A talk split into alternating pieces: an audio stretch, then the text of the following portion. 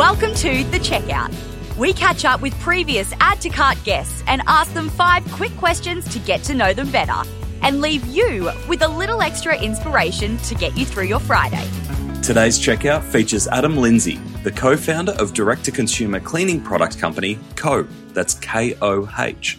Confused by dozens of chemical cleaners, not to mention all the hardware that goes with them, Adam was determined to simplify domestic cleaning and create a simple, safe, and effective alternative.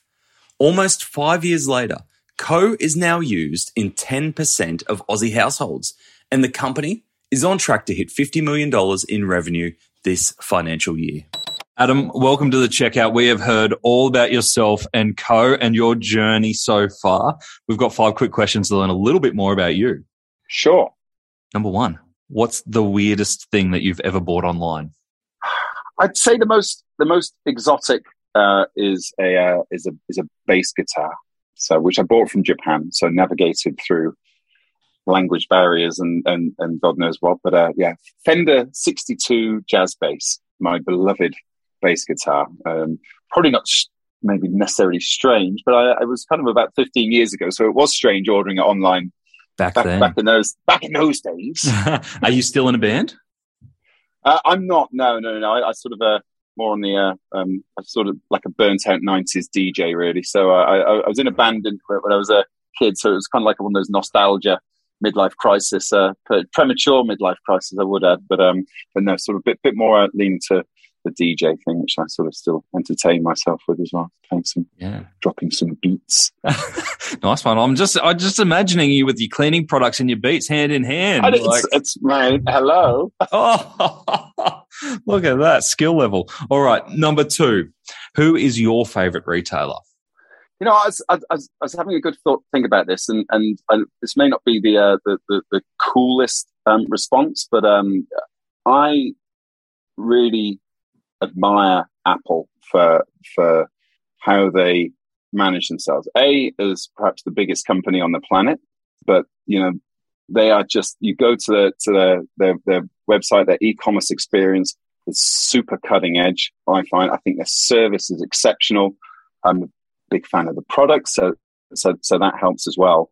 But I just think you know often for a, a, business as large as that to still be at the forefront, uh, you know, around the whole e-commerce and and manage their retail you know side of things and to still be nailing yeah. that i think it's pretty amazing really because uh, you know sure they've got lots of resources but you've still got to execute and deliver it. And uh, i think they do every time i go on there. I kind of you know the new products i think the, the, new watch came out and like it was kind of 3d and i was just like oh god what have they done this time? It's pretty pretty amazing. Tell me you didn't buy their $25 cleaning cloth. No, I didn't. No, I'm okay with that.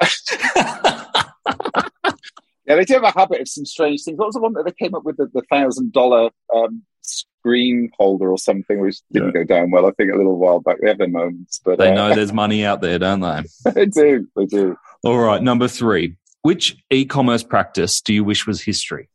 I think what I'd like to see the end of, and we're, we're all participating in it in a way, and I'm, I'm, not sure how we can all get out of it, but just the relentless discounting.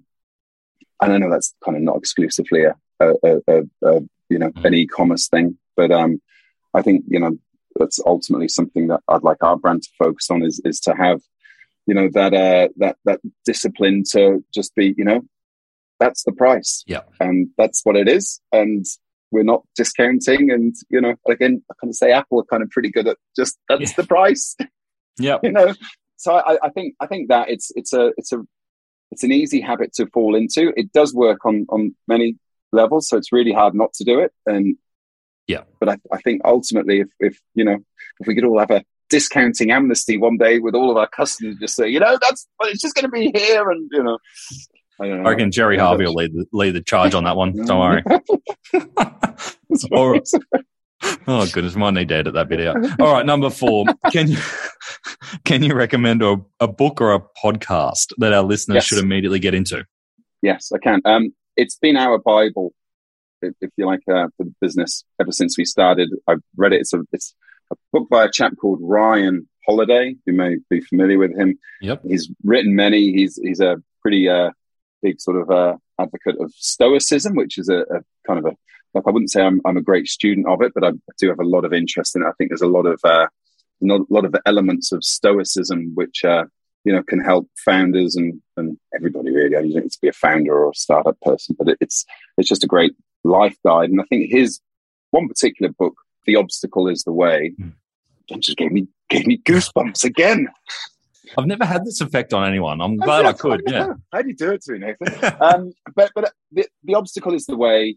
Really, you know, in, in particular, as, as a as a you know a founder, when you're doing startup and you know e-commerce, there are always always going to be things coming out of left field that you didn't see, obstacles, challenges, and I think when after reading that book, it really helped us as sort of uh, you know kind of founders to to really see that this is always going to happen. It's going to happen in life. Shit's going to happen. You know, life is mm. going to throw shit at you that you weren't expecting, that you could easily be, oh, it's not fair. And why does it always happen to me? But when you actually see those moments as a learning opportunity, and what can you learn about this? And how are you going to navigate through this and, and make it the, the best, you know, just learn from it. It, it just has a profound effect on how you handle adversity and challenges. And I just really strongly recommend. It's one of those books to have on the bookcase to give you the kick up the ass when you kind of get mopey, totally, right? Totally. And I, and I, think, you know, just that sort yeah. of, just the approach of really, you know, taking responsibility and ownership of the thing, you know. So you, you maybe a member of staff didn't work out. You're going to blame them? Well, who hired them? You know, right. Yep. So, you know, it's kind of, there's all that around it. And, and I think it's just really, really, really useful. So, yeah, Stoicism and that book, The Obstacle is the Way, uh, uh, my two two picks. You didn't say I could have two picks, but I'm going to have two picks. There you go. Philosophy and the no. book. Look. Beautiful. I love it. Thank you. Great, great recommendations. And last one I've got for you. Finish this sentence. The future of retail is. Future of retail is the customer, and I and I think by by that I'm, I, I mean that brands who can really make their decisions um, based on what is best for the customer are going to be the success. And whenever we've on occasion veered away from making a decision that's not got the customer up front and center, it's always come back and bitten us on the ass. And when we've made the the, the decisions and, and the steps, is is this best for the, for our customers? It, it's always um, you know the, there's success that follows. So I would say that it's not too you know, well said. It's true. I love it. And if you are interested in the ways that Adam is staying connected to the customers from the startup at the markets all the way through to staying engaged on the Facebook groups, head back to the main episode um, where we go into a bit of detail on that. Adam, thanks for joining us on the checkout. Thank you so much, Nathan. Appreciate it. It's been good fun. To hear more from Adam, jump back into episode 140, where Adam shares his priorities when it came to developing an eco certified product.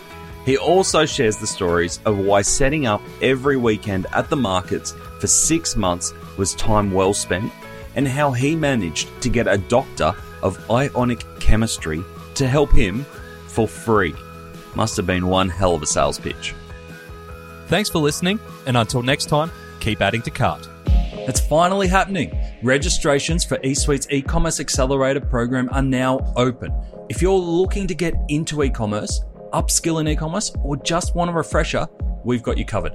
I've taken the lessons from my e-commerce career and the insights from all the e-commerce leaders I've been lucky enough to speak with here and distilled it into 10 weeks of e-commerce learning. We cover the foundations of e-commerce, including strategy, marketing, technology, finance, analytics, and supply chain. You'll even leave with an official Shopify certification. Every week, I will host a two hour live lesson, which will be supported by templates, case studies, and resources to accelerate your e commerce career. And because you guys lend me your ears, I'll lend you a discount code.